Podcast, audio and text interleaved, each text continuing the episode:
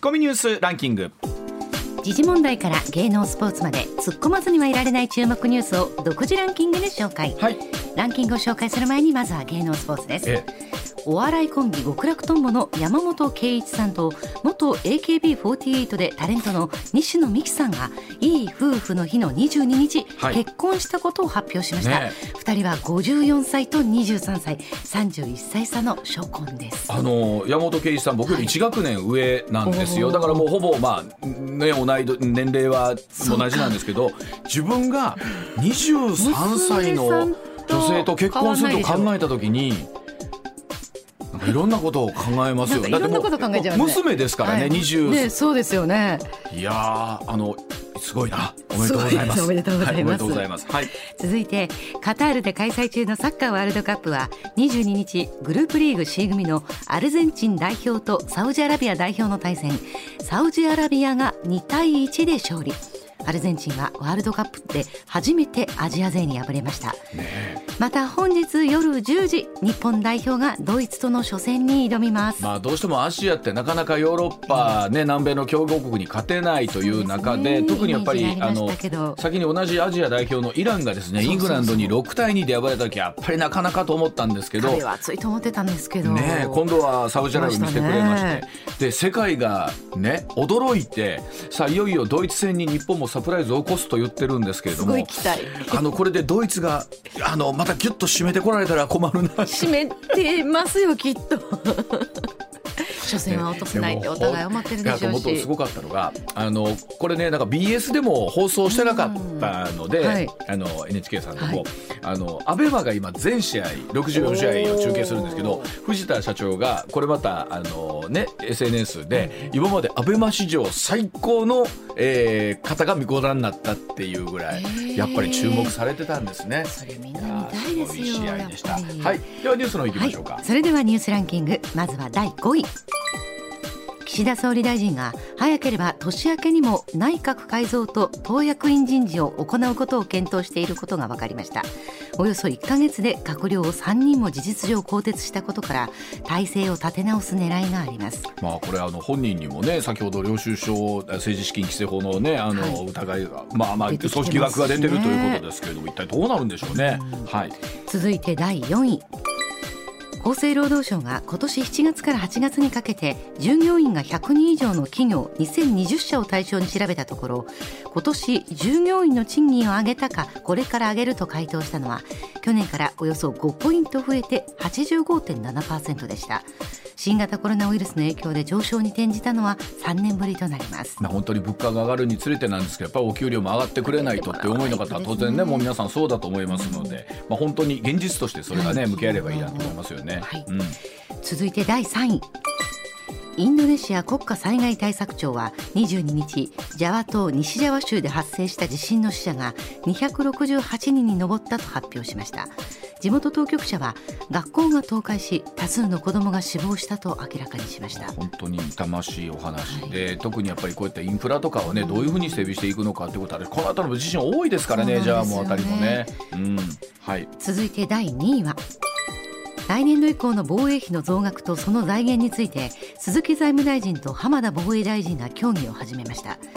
防衛省は5年間で総額48兆円程度が必要だとする見積もりをまとめていますが財務省は安定的な財源を確保した上でその範囲内で対応すべきだとしています、まあ、本当にいろんな意見がありますけれども、はいその財源どういう形でするのか、ね、いつも月曜日高橋先生がおっしゃってるんですけど、これこそ埋蔵金でなんとかならないのかってことは本当思いますよね。はういん、続いて1位は厚生労働省は昨日塩野義製薬が開発した新型コロナウイルス治療薬ゾコーバを緊急承認しました緊急承認制度の適用第1号で、うん軽症者に使える初の国産飲み薬となりますはい12月初めにも医療現場で使えるように供給を始めます、まあ、本当これ急遽びっくりしたんですけれどそうも、です承ね認に予約されたということなんですけど、さあ本当にこれでまたねあの治療に向けて新たなステージになるのかということですよねはい、えー、コマーシャルなと石田さんの登場でございます上泉雄一のエーナー MBS ラジオがお送りしています時刻6時22分になりましたここからは石田英二さんでございます石田さんおはようございます、はい、おはようございますよろしくお願いしますあのここに来て内閣改造党役員人事という話が出てきてですね、岸田さんはどこに向かおうとしてるのもうか、ねまあまあ確かにね三人も辞めてしまったらうんうんまあでもここでまた秋葉さんの名前まで俺は分からへんのが、ああの人辞めたからあんた代わりねって言われた人が、え俺もう何変わるかもみたいなその本当ですねまあ変えないと思うんですけどね亡くなはっいちゃそっうたま人あ、はあの留任の人もいらっしゃるでしょうから、はいまあねなんか忙しこっちゃなもうあとご忙しいこっちゃね本人にも本ねそう文春でうん領収書の空白があって、はいうんうんこういうのって石田さんこれまああのねそれはもうちゃんとせなあかんのですよ、もちろんちゃんとせなあかんのですけども、どのレベルまいでやがだからね、うんあのまあこの手の話って、このんどういったらいいかなほじくり出されるわけですよ、はいはい普段やったらほじくり出されるようなことが、こういう時はほじくり出されるんでそうですよね普段やったらこれぐらい別にやろうでやってることがほじくり出されてるってことですよねはい、でだから別に岸田さんに限らず、まあえ収支報告書とかええ加減なことしてるんちゃいます皆さん。でしょうねだってそう寺田さん総務大臣ってそう公職選挙法と政治資金規正法を所管してるとこの大臣がそうですよ両方ええかけのことやってたんやからそれはみんなええかけのことしてると思うでですよね。いやでもこんな時こそねもう本当今のご時世ねどこでほじくり返されるかわかん ないじゃないそでうすか。そうそうそうそうそうで別にそのね90枚の白紙の領収書や言うて、それぐらいいねやじゃあ分からへんのがさうんうち白紙の領収なんうかんさ昔から一枚も取れへんよそうですよいやあの今ほんまね経理も厳しいじゃないですか、税務署さんも厳しいし。ででまあまあまあはっきり言って僕もこれサラリーマンこれ40年近くやってると、はっきり言って多いような時代もあったのよ。ああそうあるでしょう、ね、弊社も多いような時代もあるしそう別に弊社に限らず。はいあったでしょうねありましたしゃあが、けどその時でも白紙の領事は通らん、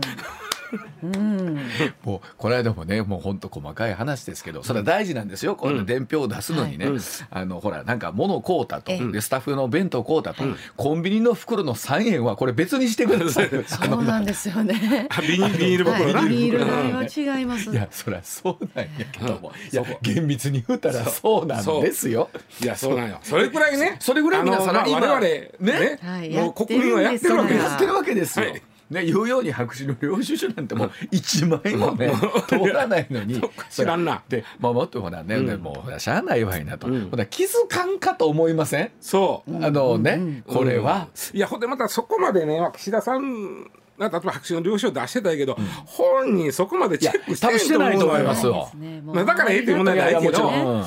いやそうでそれは寺田さんにしてもね、まあ、お人によっては、うんあのぐらいのことで辞任をせなあかんことなのかといんううんことも、まあね、中にはうんあっ難しいでて、すねでもまこあこまで連なるともうちょっと今そうそこを見るのやめましょうよって言いたくなってきますで。これでこれほんま内閣改造したとてですよ、う政権浮揚というかね、うん岸田内閣の支持率が上がるか言って多でま分た次なる人が、まあ、信頼検査すると思いますけど、うん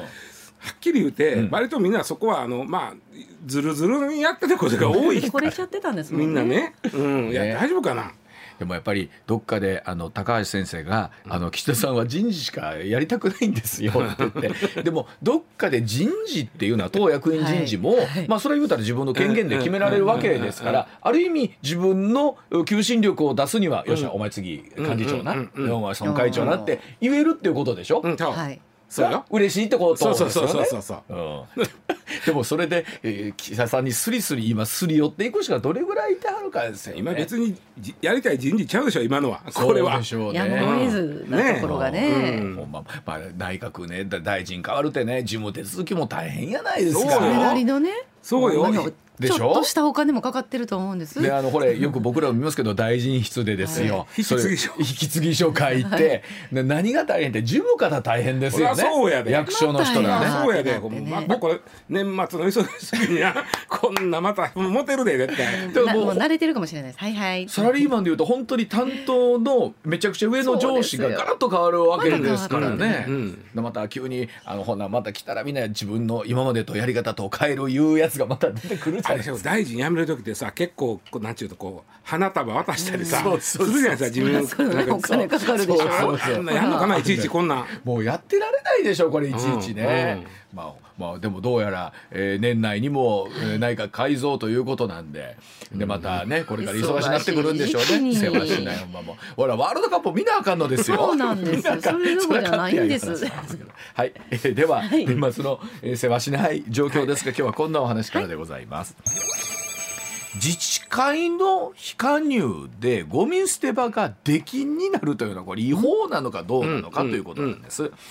えー自治会への非加入を理由に地域のゴミ捨て場の利用を禁じられたのは違法だということで神戸市の住宅街に住むご夫婦が主張いたしまして地元自治会に慰謝料とゴミ捨て場を利用する権利の確認を求める訴訟を起こしたということなんですね。まあ、これ行き過ぎた制裁なのかそれとも掃除当番の負担を免れました、まあ、えーただ乗りを防ぐ正当な判断なのかなるほど最高裁まで舞台が移ったそうでございまして、まあ、これは我々も含め地域とはどうあるべきかという話ですねこれはね。あのー町内会問題って実はすっげえ揉めてるんですよ今いやーいや至る所であるでしょうなあれそうんあるでしょうね。でこの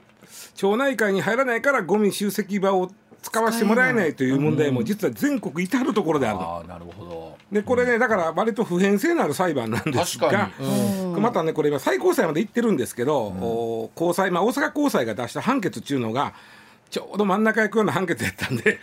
どっちや ねんって話になったわけどっちやろうちっともな取れるってことでなのかもあの自治会費うんを、まあ、払うあ自治会に入って、うんうんうん自治会に払ってないと、うんうんあ入らないと、でも言うと僕らもそうですけどマンシあのほら当番とか回ってくるじゃないですか、うんうんほな掃除せえへんのやったら使わんといてくれっていうのは、うんうん気持ちとしては分からいではこなれい、ね、ほんまに、まあ、判決後で言いますけど、はい判決も苦労すれば最高裁も苦労するんでしょうね、これ。で、要はちょっとはなあの、はいはいあらあのちゃんとおさらいしておきますと、お願いしますお願いしますこれ、まあ、神戸に住む、うんそこに20年ほど住んではるご夫婦がいらっしゃいまして、長いですよ。えーまあ、まあ、もともとは町内会入ってはったんやけども、まあ、理由は分かりませんが、数年前にもう辞めはりました。うんで一方で自治会は、あの UR ありますね UR 賃貸、 UR はい UR 賃貸が持ってたゴミ集積所、ここを最初はだから地域の人が使ってたんやけども、んゴミ集積所っていうのは実は自治体が管理するもんじゃなくて、うん、地域の住民が管理するって決まってるんですよ。あでー自治体はゴミを集めるっていうのがまああきそうかことなんで、はいはいはい集積所は事務あの地域の人で管管理理ししててくくだだささいいっていうのがルールなんですよ。はいでそうなると UR もこれ持っててもしゃあないと、んつまり そこの所有権を自治,、あの自治会に譲ったわけですよ。おーまあ自治会が自分で管理する本来の姿になったわけはいはいうんね、でそこでまああの、うんまあ、掃除もしなあかんし、まあ、いろいろあるということで自治会としては、えーまず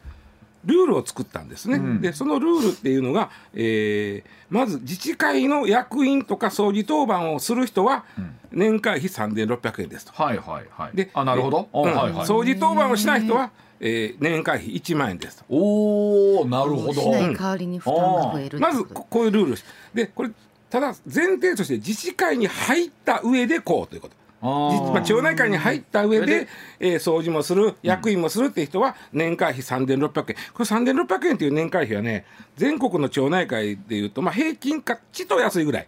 まあそうですね。大体ね、500はい円ぐらいが多いんかな、月三百円。次300円やからうん、まあそうこんなもんですよちとね。安いが、まあ、そんなもんかなという感じでしょ。はいはいわかりますで、1万円はちと高い。高いですね。うん、で掃除当番せえへん人はじゃあその自治会入ってもうて掃除当番せんでええ代わりに年間1万円の会費払ってください、うんまあそしたらこのゴミ集積所使ってくださはいいはいそうですねやったんですが、うんうんえーこの、うん町内会を辞めたご夫婦は、えーまあ、町内会に入ってなかったわけやから、んまず入った上で金払えへん話だった、うんうんうんうん。で入ってないという時点で使えなかったわけ。はあ。そういう人らって石田さんごめんなさい。そういう人らはじゃあどうするの？世の中にいっぱいいてんのいるんですよね。えその人らはゴミはどう出すんですか？とお自治体としてはゴミを集める義務があるはいはい。だから、はい、ゴミ収集車が来たタイミングで出してくださいとか。ああそういうことか。うんおお置き置かなければいいみたいいなや。でもあそうそうそうそそうそうれでもそれやったらもう会費払おうってね、いやこれ会社の生き品に出しときたいとかあるよね。うんそうでしょそうなん。あとはまあその自治体によってはそのえーゴミを集める最終的に集めるとかあるじゃないですか、はいはいえー収集所収集所はいはいそこに持って行ってもらってあー OK ですとかそうかそうかそんなんもあるわけとにかく自治体としてはゴミをあなんか処理する義務はあるから、うんうんそれはやりますけど、集積場を使うか使わんは私ら感知しませんねん確とかになるほどいう話になるほいでこのご夫婦が裁判を起こしたわけ、ね使わしてんかと、言うたらその、まあえー一審神戸地裁は、うんえーおおっしゃる通りですこのご夫婦のおっしゃる通りなんでということで100%ご夫婦の言うことを認めた、あ認めはったんでで大すか阪高裁ははあ非常にたまの真ん中行ってしまったんですけどね、ん要はご夫婦はゴミを場ゴミ捨て場を使う権利はないとうんそういうルールがある以上ないと。うんでも一方で町内会に対しても入らなあかんっていうのはねおかしいと。というのは町内会っていうのは任意なんですよ加入が。あーこれも法律で決まってるんです。確かに確かになせやなこれ難しいですね。お金入った上で金を払ってねやと、ん任意の団体に強制加入することになるんで、うんそれはおかしいですと。あだから町内会としては入らんでええ代わりにこういうふうに例えばしてください例えばおか会費はこう払ってくださいとかあ例えば掃除はちょっとほらみんなでやーるときはいはそうですねつまり役員とかじゃなくて、うん掃除はじゃあやってよとか、うんそういう提案があってしかるべきやったですねと、うんそれをビシッと強制加入にしてしまったから、うんこれ町内会が間違いですということで、町内会に30万円の損害賠償責任を認めた。でこれでだから夫婦としては使えないうんでも町内会としても30万損害賠償払え言われたじゃあ双方が最高裁に今言うてる状態です。これちょっと待ってこれ難しいな難しいですねどっちの優先度難しいでしょもその、まあ、その通りっちゃその通りですもんね、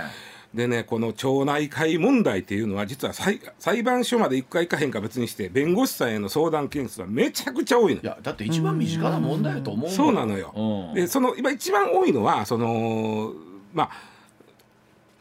大会させてくれっていうのうんこれ任意の団体ちゃうんかと町内会そなうんですて、ねうん入るも入れへんも任意でしょと、ところが大会させてくれへんとかさ、あとゴミこのゴミの出しを断れっていう相談もめちゃくちゃ多い、うんだからこの最高裁の判決はじゃかなり注目されてるっていうのがそういうことです。うんあの確かに僕あの僕マンションなんですけど、はいうんマンションとほら管理組合とかがあってそうですそうですそうですうそんこのところに、まあ、ゴミの集積所もありそれもほらみんなで持ち回りでやって、はいやるもう結構でその流れでそのまんまう町内会の方にもね、うん役員として入るみたいなの結構あったりするんですけども、だからあんまり大きくなんか自分が町内会に入ってんのか、入ってないのかすらようわからんけれども、そううんあのまあ、うちらまあ戸建てになってくると町内会結構大きいんそうですよねでそうですよねえーまあ、えー掃除とかあります、うんえーあとあの嫁さんなんか、まあ、役役回りでやってきたんが、はいはい会費を集めるそとうか会費集める考えたらあの会費集める町内会って何するか言うたらまあ主におっしゃるようにこう掃除と掃か除とかああとまあその行政の窓口ではあるんですよ、あそこの街灯消えたからつけてとかあー確かにああそういうことか。あそうはかいちょっと直うん直してほあしるいねとかいううんあのと昔はね子供が多かった時なんかはね、うんなんか餅つき大あ会とりかまねしたあありました。やあったなのうちの町内会バス旅行行ってますよ。ああそうだから結構あったよねそういうの。はい。町内会のやっぱりあれなんですかあの役員の方の、うんあのこうなんか力量みたいなので変わってくるんですかね、町内会のあれであの、まあ、町内会問題ってあるんですが、町内会のね元は何やと言いますとこれは実は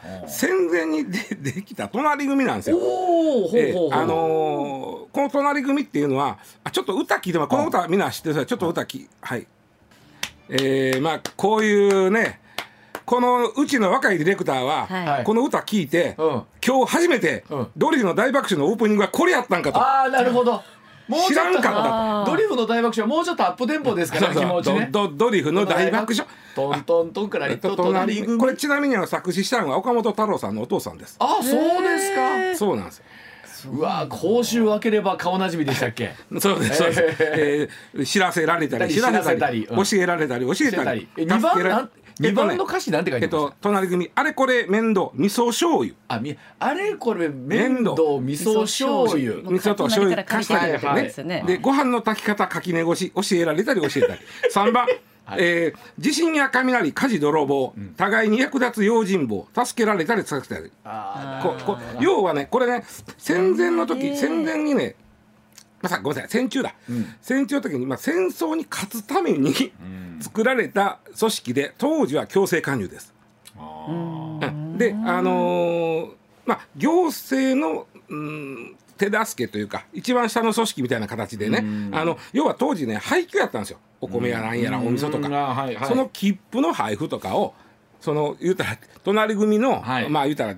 まあ、リーダーみたいな人が、じゃあはいお宅はいお宅確かになんかよう見ますよねドラマでもねあとうん防空活動をするとかさ、はいはいまあ、そういうのをやってた、でこのために作ったんだけども、えーまあそれがまあ戦後おずーっと残ってきてでこれんうーんとねどうやったかなその戦後の高度成長期はうまく回ってたんですうんうんうんやっぱり子供がおってお父さんお母さんがおっておじいちゃんおばあちゃんがおってっていうこの組織の中ではねとってもうまいことあと、はい専業主婦が中心やった時代はうまく回った確かになるほどなるほどところが今ご存知のように専業主婦はほとんどないです3割ぐらいですはい共働きが多いです、はいはい。で子供がいませんいませんで、おいるけど少ないです少ないです、はいはいで、まあ、高齢化が進んでおります、うんそうなるとこの町内会も高齢化が進んじゃってですねそうですね。えー役員がなんちゅうの変わらないうんそうですね確かにずっとやっていただいてるかも。そらね、あの強制じゃなくて入りまっか入りませんかって言われたら、うん別に無理して入らいでもっていうふうになっちゃうケースってありますよね。そうでしょ、うん、でもっと言うと昔はね引っ越しなんて珍しかったのようーんめっちゃ珍しいそんな移動はなかっうたん。引っ越しそばなんて言ってる時代だからあーで今もう引っ越しだから単身世帯がめちゃくちゃ増えてるから確かにうん引っ越ししょっちゅうやるわけ、うんで、えーここ誰が住んでんねんみたいなこともようあって、うんその町内会作ろうにもですね、誰が住んでるか分からないあと,、えーっとに何年か前に、えーえっと個人情報保護法のうんたあー対象に町内会も入っちゃったんですよあーそらそやわ。そうそうなかなか個人情報も集めにわくかんいないですねそらそやわ。いうのがあってそのなり手もいい品、えー住民新しい住民の人は加入してくれない、うんで、えーまあこの2つが、まあうんうんまあ、悩みなんですねそうですねそこに付随してくるのがこのゴミ捨て場問題なんですけどね、これはでもあの難しいですねすごいですね最高裁まで争う案件なんですね、やっぱまりあ、これはねうでやっても思ういとっぺんやっといた方がいいと思うよ。でそうすると一つの基準ができるといろんな町内会さんに対して、うこれどうなるんですかねえっとね僕ねそのもうちょっと明示すると思うんですよ、町内会に入らないと使えないということは違法ですよ間違いなく、だって町内会は強制加入ちゃうんだもん、うんうんうんうんでも使えないと困るんだから、うんそういう人に対しては、んまあ、救町済内策みたいなのがねそうそう町内会としては欲いですある種の提案うんこうしてねああしてねという提案をしないと、うんやっぱこれあかんでしょっていうことになるような気がするな。うんうんいやもっと言うとこういうケースではこのご夫婦のように使えないというのはしょうがないというふうにうん言われると思う。確かにでも入ってるこれ人からしたら不町平等内な感会じにがしますね入らずにお金だけ払うはまたちょっとちゃうんですいかやだからそれをそういうことも含めて町内会側からこの原告のご夫婦に言ってないことがあかんって言われてるんですよ。ああだからそういう提案をしてないでしょと。うんうんうんうん例えばそういう提案あるやんうんうんでそれをやってないからあかん強制加入になっちゃうしゃあないとうん町内会そうにですね強制加入になっちゃうんでうんえーそれは違法ですと、うんうんうんこれ任意団体なんうんでうんす、うんうんうんいうここまでは今のところ法律解釈でたす、確かにうんうんまあ、これは筋通っとん、うんうんで一方でご夫婦に「あんたらは使えないよ」って言われてる交際は、うんうんうんで最高裁はそのボールを投げられてどうするかですよあすごいなまあでも一番身近でそう誰にもあのねみんなが適用されることですからねそうなんです高裁判決出たのが先月なんで、もうちょっとかかると思います、最高裁判決は、なるほど注目ですね そうです、はい注目ですはいでは続いていきましょうこちらですさあ時刻6時41分回りました続いてはこちらでございますさあ軽量単位にですね新たな窃盗も4つを追加いたしましたでは地球の重さはということなんですがあですのかスマートフォンのデータ通信量で話題にする最近こうギガあギガねね、あの数の桁を表すこれ SI っていうんですか SI 窃盗語っていうんですか国際単位系窃盗語にギガよりはるかに大きいクエタやロナなど新たな4つの仲間が加わりました、これはもう本当と僕ら日常で使うのかと思うんですけど、えーフランス・パリ近郊のベルサイユ宮殿で開催された第27回国際土俵構想会で、えー31年ぶりとなる追加の案が採択されたということでございますけれども、さあそうなると地球の重さは一体どうなるのかということなんですが。あのーえっと、まあ、ゼロがあって、はいう上大きな単位とちっこい単位があるじゃないですか、うんで大きな単位に2つちっこい単位に2つの計4つの窃盗語がうん新たに加わったということです、うんうん、実はね日本の言葉はもっともっとあるわけようんどういうことですだかって蝶蝶の上は、はいえー、えー、なにちょ、ちょ、今日、け、 K でしうょん K の上はそうだ外でしうんうんょそのあたりぐらいからだんだん分からなくなってくるんだけど分かんなくな外の上がね女ジョ、今回ちょっと「女」は出てきます「女、は乃木編にうん、予定の「予」っていう字をあ、書これきジまョね、あーはいはいす、乃木編に予定の字これ「女」って言います女次はね「女」これはねジョまでありました、ジョ、そうそうしたら「ジョの次は女女うん」これはあの乃木編にうんなんていうのあの「ゆずるの横せた」 「か、譲渡の女」はい、ジョーとの、はい、譲渡の上も乃木編かあれ分からなくなってきたこれ、えーそうそうなりますこれ上、でさらに上行くとまだありますよ、ん日本っていうか、まあ、おそらくこれ中国から来てると思うんだけど、ん上高漢西西極これ全部あとゼロが3つずつ増えてきます、はい、うん、その上上になってくるともうあの仏教の世界になってくるよ、あー、ですよね、は高い。賀社麻生義いや成そうそ田うそう不可思議無量大数、そうそうそうそう、その辺ぐらいは逆に、ここまではい無量大数までいくと10の68乗ですあれ。だから一無料対数っていう言い方をする十無料対数とかっていうことですよねえ。そういうことそういうこと、はいそういうこともうそんなもんないと思うけどね、うんうんえちなみに今回あのーあこれ面白いのがね、日本って、まあ、中国もそうですけど1000ずつ増えていくんですようん、グラムの上はキログラムでしょ、はい。その上はトンでしょトンはい。い1000ゼロが3つずつ増えていくじゃないですか、ん。であの外国は4つずつ増えていくあーあ、そうですか。うん、あごめんごめん逆や逆やごめんごめんごめんえっと 俺ねごめんごめんえっと日本は、うん。えー、いよ4つずつ増えていくね日本が四つ4ずつつ増え増えてる、ゼロが3つついたら1個上がる、はいあでゼロが4つ目で1個上がるやろゼロが四つ要は目に一個上がる1000億はあるけど、うん1万億はないわけやはい、そうです。はい、一万億はないですね。 1000億あるから僕はごめんなさい日本はゼロが4つ目で1個上がうる、んうんうん。で、うん外国はゼロが3つついて1個三つで一個上がるなるほどせ100 1000グラムは1キロじゃん、うんうん。そうですそうね。いうことでんこれがねなんでかと僕調べて、うんこれ面白いね、うん日本っていうのは平面で考えてるんでうん。で外国は 3- 3D 3D で考えるんで立はあ、そ方立体でう。ほだからいい3辺やからゼロが3つ来たら次上がるんやてえー、なんかそう分かるような分からんようなですけどまあまあでもなんか、うんなんとなくだかあの捉らえ方が違う3つの違いがあるんう。でなるほど。で言うと12個目で一緒になるわけ。うんうんあ、そうです ね。そうですね。はい。まあええねんけどでえーっと今回増えたのは、えーまずこれ英語の方で英語というか外国の方でいくと、10の27乗を表すロナロ ナ。ロナ10の27これはあのー先ほどの日本語でいくいくと戦場です。戦場戦場ようわからん戦場は戦い場はい。うん乃木編の方ですね乃木編の方、はい乃木編の予定の世の方です。んで、もう一個増えたクエタ、うん10の30乗、やっぱりこれ向こうは三つずつ上がっていくね。うん27乗の次は30乗ですから。うんうんうんうでん。、これはクエタはあー日本語で表すと100乗です。 100兆ようさっきの乃木編にこの辺に 乗乗譲る乗とのの乗右の方ですね、うんうん。うんえこれになりました。うんで一応外国の方はこの一応今のところクエタまでで足りるやろうと。足いや足りるっんてだから他のでも十分足りてますけどいらねん。気はしてしまうんですけど足らんねんこれ何が足らんか言うたら足らんのデータ量で足らんくなってきてあデータ今僕量これ見て思ったんですけど、うん確かにねあのそれこそ石田さんもか,、はい、かなり初期からパソコンやってましたけど、うんあの当時ほらえっとメガとかねそうですギガぐらいまではなんとかついてたんですけ私ど、調べましてん私最初にあの大きなパソコン買うたのは1994年、うん NEC のキャンビーというのを買ったんですよはい、一体型の94年とか今から もう30 28年そう前やな、その時のハードディスクはね540メガメ540メガガやったあーでも当時の540メガ結構ハイスペック俺ですはよもうね。当時これ30万遅行してですな、日本橋の店員さんにはこれ一生使えますってって言われてんけど、一生う ん、こんなこんだけやったらって言われたけど、2年ほどで使われへんようになってきてえーこれこれこのままいったら使われへんなと思って競馬ので膨大なデータを入れたかあーらそしてですねデーまタあね翌95年、うん調べました、ノーブルグラスという馬が勝った札幌スプリントステークスはいはいはいここで私万馬券を当てまして、はいおーえー10万ほど儲けまして、はいこの1ギガバイトの、うんメガの次ギガギガ1ギガバイトの外付けのハードディスクを10万ほどで買いましたあの時の1ギガはね何でもできたよそう一生使えると思いま した、ねええ今やそのギガに上がギガのっ上ての一生いけると思った、はいテラテラあテラまで聞い今たこテとラあバるイト今2テラバイトの外付けハードディスクは1万円しませんそうですよねあの時なってるうんだん1ギガた1000分の1の1ギガテラの1000分の1の1ギガが10万円しました、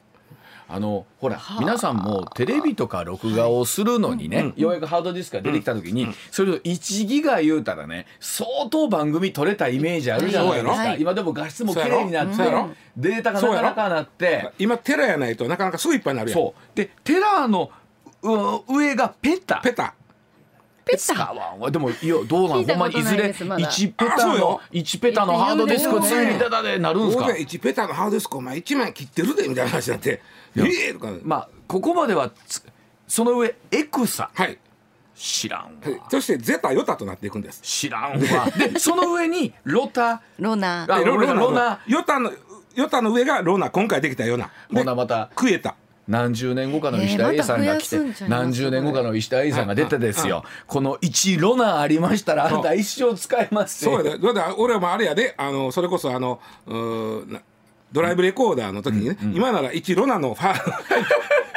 チップがついてきますみたいなこと言わなあかんでも使うロナとかクエタとかところが面白いねあの今ね、ペタエクサゼタ、んヨタ言うでしょでロナでしょ、そのゼタ、うんえー、10の21乗か、うんここは実はもう使ってていっぱいいっぱいになってきたというのはタえっ、とねあの大規模のデータセンターを運用しているうお IT の、まあ、大手の IDC という会社があるんです、ここが、えー、2020年全世界で作られ、取得され複製され消費されたデータの総量を調べた、うん、ああ全世界のあそうなのあ分かるんですかおいやそれはまあ 書き散らかなこれくらいやろなっていうのは分 かる、えうえんで、えー例えばコロナウイルス対策で在宅勤務の人が増えたでしょ、そうか一気にそのデータあがでまあ増えるでしょうねでビデオ会議やったでしょ、みんなあ家でやったやったでやり取りするデータうんが増えた、あるあるね、で外出自粛やったでしょ、だからみんなあのストリーミングとか見た見た見た見だたから今言うたようなその取得したデータ量データがをうん2020年はボコンと増えた確かにこの時全世界で、んえーそれでやり取りされたデータ量がん59ゼタバイト、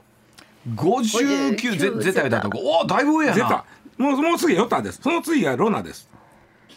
これだから1年間で59ゼタバイトやり取りされたうんでこれがもうちょっとするとこのゼタの単位が1個上上がってくるやろとこれでそうすると今度ヨタになるとヨタになるでもそれでもゼロ、えー、 24 3つ秒3 24つ秒3つ増えるわけでしそょうそうそうそうでそこまではなんとかって実はロナ作っとかんと、もう筒いっぱいになるぞという話なんですよ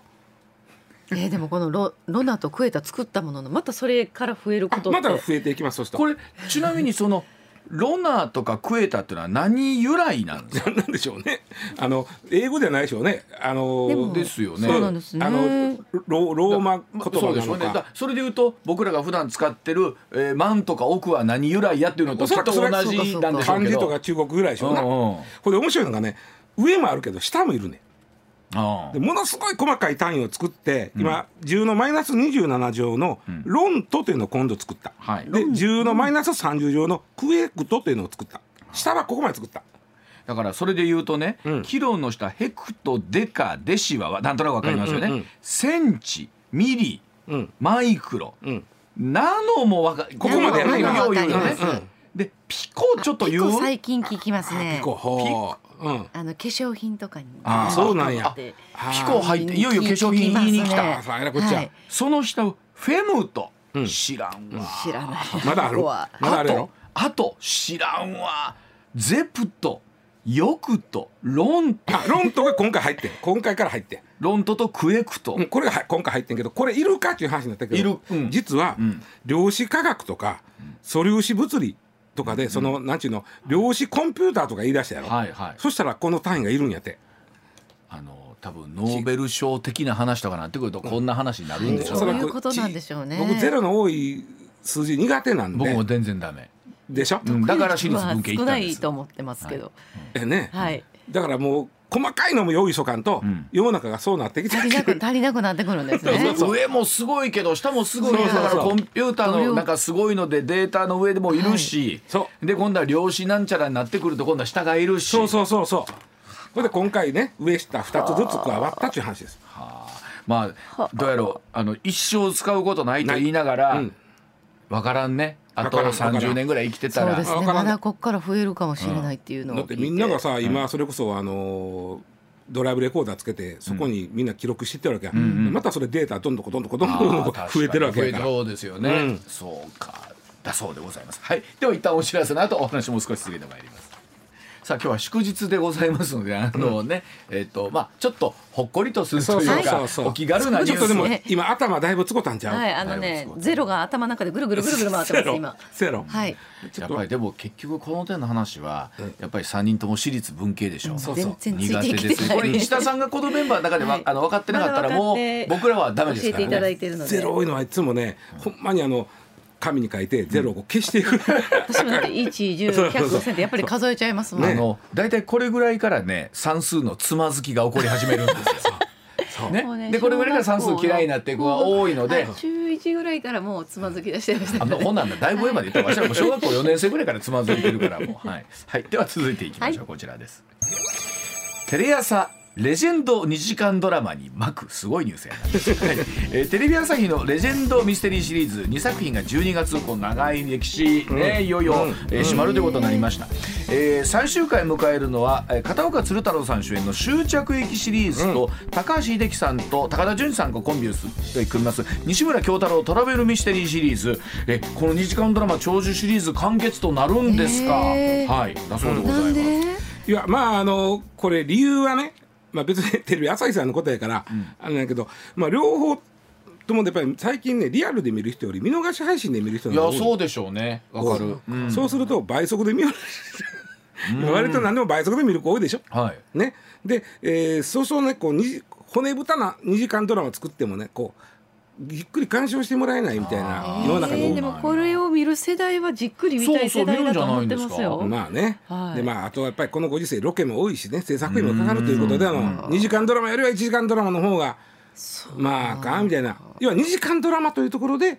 お金かかるということでのまあ最終回なんですけど両方とも人気シリーズですよこれあそうですよね終着駅シリーズも、はいえー西村京太郎シリーズトラベもル西村京太郎シリーズはすごいずでっすとよ母が見ての横でずっと一緒に見てましたもん。あの再放送 BS とかでやるじゃないでやすかります、どんだけ作ってんねえぐらいの なんぼでもなんぼでもあるんですよ世の中こんなにトリックあるかっていうぐらいあるでしょそうまあね西村京太郎さんもお亡くなりになって、いやそうですまあ、そうですんなまあ、ほいでねあ僕がこれ言いたいのは、僕も結構刑事ドラマ好きで見るんですけど、にこれ人気刑事ドラマの宿命なんですけど、んえーずーっとこんなに続く思いありがたい話やなこんだけ続くと思えへんだなという時に、ん主演の人が年取っていくと、んこんな刑事はおらんでと俺はいつも思うわけ。うどういうことどういうことなるほどな、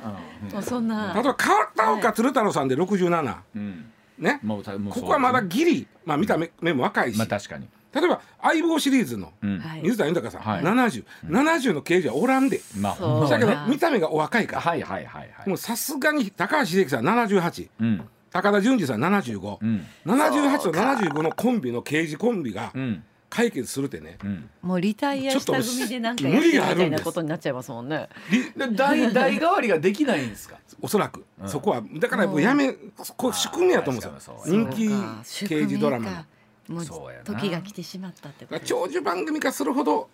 ねその主人公の年齢問題というのが、うんはい、でも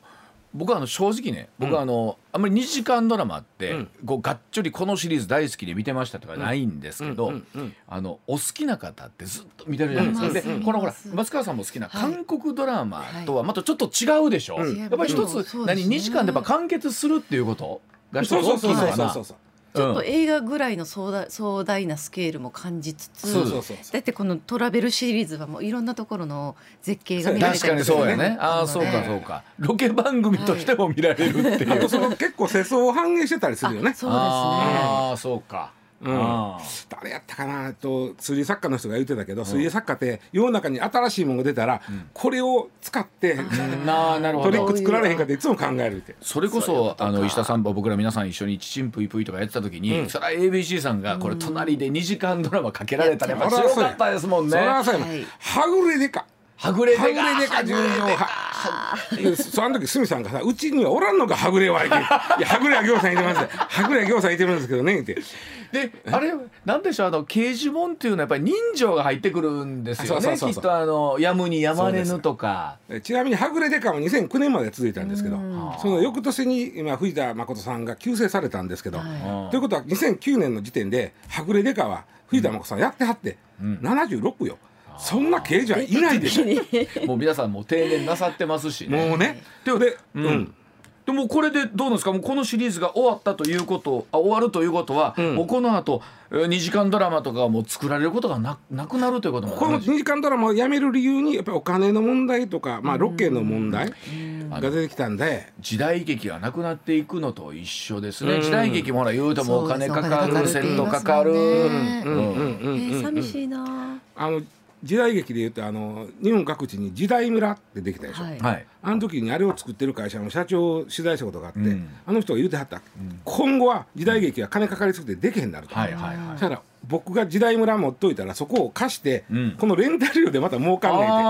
かーそうかうん言うてはったからあなるほどな、まあまあ、今も今そうなっとんねんと。えちょっとぐらいは作られてるのかな BS とか BS でね作られてますええということはええそういう形でまあなくなりはしないんでしょうかね。ドラマ2時間サスペンスも必ずあるとは思いますよでも、うん特番とかさ年末年始とかちょっと限られた時にあーそうやねなってきちゃうのかなというそこうでとすでね特番とかですねまあ、今まあそれはドラマほらそれこそか映画かね、あのいろんな形になってきてますからね、はいでは時報の後あーもう少しお話し続けてまいります、で石田さんうんがこの話題をうんネタをピックアップしたのは別にドラマが終わるという話じゃないんですよじねゃなくて悲しい話じゃなく僕はそのドラマにその、ものすごいねその長い間主人公やってはる、ん高橋英樹さん78歳とかいう人が出た時に、こんな刑事はおらんやろと、うんうんだんだんものすごい思い出して、うんそういう番組が増えてきて、うんでちなみに、日本最高齢の刑事で何歳ぐらいやろうなって現役で現役で、何本ぐらいでも体力いりますからね、うん、七やっぱでも70はいったはあとるね理屈で言うと65までですあほなじゃ無理やんえ 65? 5定年があるで行けはったらねうんえっとね警察官も我々今現時点ですよ、うんあのーまあ僕らサラリーマンと一緒で一旦60で定年します、うんうんでその後僕らは再雇用という言いはいそうで方すしねますけど、はいまあはい正確には警察官公務員なんで、うん再任用という言い方あ再任用まあ再雇用です、うん言ってることはね、うんで再雇用するんですが、うん現場の警察官で現場に残る人はそんなにいない、ううんんむしろその、うんまあもうそれ偉い人は別よ、うん偉い人は刑務部というところが斡旋してくれるのよ、うんうんでも現場の人たちっていうのは、まあ、刑務部は一応希望を聞きますけど、うん刑務っていうのは日本こっちでは総務みたいなもんやな、うんうんうんうんうんあの人事異動とかするじゃなはいいはいはい。でそこが一応希望を聞いて、んあそれやったらこんな会社ありますよとは言うてくれますけども、はいえー偉い人ほどああの一生懸命やってくれへん、まあまだから希望の紙持って、え定年前になったらこううろうろするのが定年間際の警察官の動きなんです。あ。へえ。うんで、えー大抵は、うん。うーんまあ公益法人一個多いですね例えば、あの交通センタあーであ。事業やってはる人あなるほど。はいはい。の人大体定年しそうた人ですなるほど。あなんかわかる。そんな方たち多いなと思って見てましたうんね、であといろんな公益、えー社団とか公益財団とかいおる行く人多いし、一般企業も行く人多いんですよ。うんで例えばまああーのーまあうーんとそうやな例えば苦苦情係でおかしくないちょっと、えーねうんその怖い人が来るたらちょっと、あーなるほどあんたちょなっるとほど座っといてみたいなことはいはいはいもあるやろうほし、うほうほうまあ、そういうことも多いんですよ。で実は、えー再任用するされる人って、しかもそれで再任用されてフルタイムで働く人って、ん全体の1%なんですよ。あそんな少ないの。うんあの全国に警察官26万人いてるんですけど、えーフルタイムで働く人って大体2500人へとなると再任用ね、んとなると1%ですよ99の人は、ほとんどは外へ出るか残ったとしても、あのそんなにフルで働け、うんで残った人もどういうことするか言ったら一番多いのはね北海道なんかである空っぽの派出所っていうのが結構あるんですえ。よ。ああーひまあ、だんだんね、あ。はいはい人がはねそしたらそのそこに至ってっていい。ううーんことで、そういう人はピストル持ってはれんから分かりますわ、うーうんん、ちょっと制服も違うし制服違う人あい違うんるですうんあれは再雇用再任用の人ですあ警そうなんです察なかんかなとああ思いのなあがの人らは見てま再し任たけど用の人ですはへだーから警察発発出上の人手が足らんからうーんな上島さんお願いしますわっていうケースそうあるんですねありますへーあともう一つは、えー、湾岸署の碇尾千代介さんえどういうことえっとあれ覚えて、はい思い出して思い出して、うん思い出し踊りたいそうですたね青島君とかをはいはいわ指かります導をする人やったでしょああそうかイカあの人は捜査はしないでしょうん捜査してなかったでしょイカリアさんしてないかしてないんであのそうかまあ、捜査に行ってる青島君にアドバあイスすそうるですよね確かにうんあ人ですよそうかああいうその長い経験を生かして指導係をしてあげてくださいっていうのあもー再任用によくあるあとよっぽど特殊な才能っておかしいけど、うんあんたほど似顔絵の上手い人おらんとああなるほどあんたに辞められたら困るんやとはいいう場合その技術を下に伝えたってほしいとでも似顔絵の技術も難しいどう難しいそないね例えばね技術を教える例えばそういう人は再任用してもそこで働くけど、まあ、言いたいのは、刑事の現場の最前線でうん犯人を捕まえに行く人は再任用の人はまずいないんですっ。てことは何じゃあ現でも役でドラマが言ってた違うんだ60ぐらいがやっぱ限そうい界うだことなんです。だから僕いつもね、うんあの刑事ドラマ見ててね、うんえー伊藤史郎さんとか見てさ、んこの人が今の俺より年下なはずがないよなと思いながら見てたんで、まあさやっぱり言うけどまあもちろん仕組みとしてそうだし体力本当いる しねあそうそうそうそうそうですよねそうなん ですよ。うんまあだからまあそういう意味では、あの長寿の刑事ドラマは、えー主役の人が帰れないんで、終わらざるをでも得なんかねない。めちゃくちゃ若い刑事ドラマなんてくるとちょっとまた違うなみたいなのがあるなんかねあったりしませんもう長寿なのよ。例えば相棒が始まったのは2000年なんですよ。はいはい今から22年前、その時の右京さんの設定は45歳ですからあ。それやったらわかるなそうやね、んそれが長寿になる から長寿になるからそういうことです。えーだから反町さんとかがあとどれぐらいできるかみたいなあ話になるんでしょうけそどうでねだそうでございます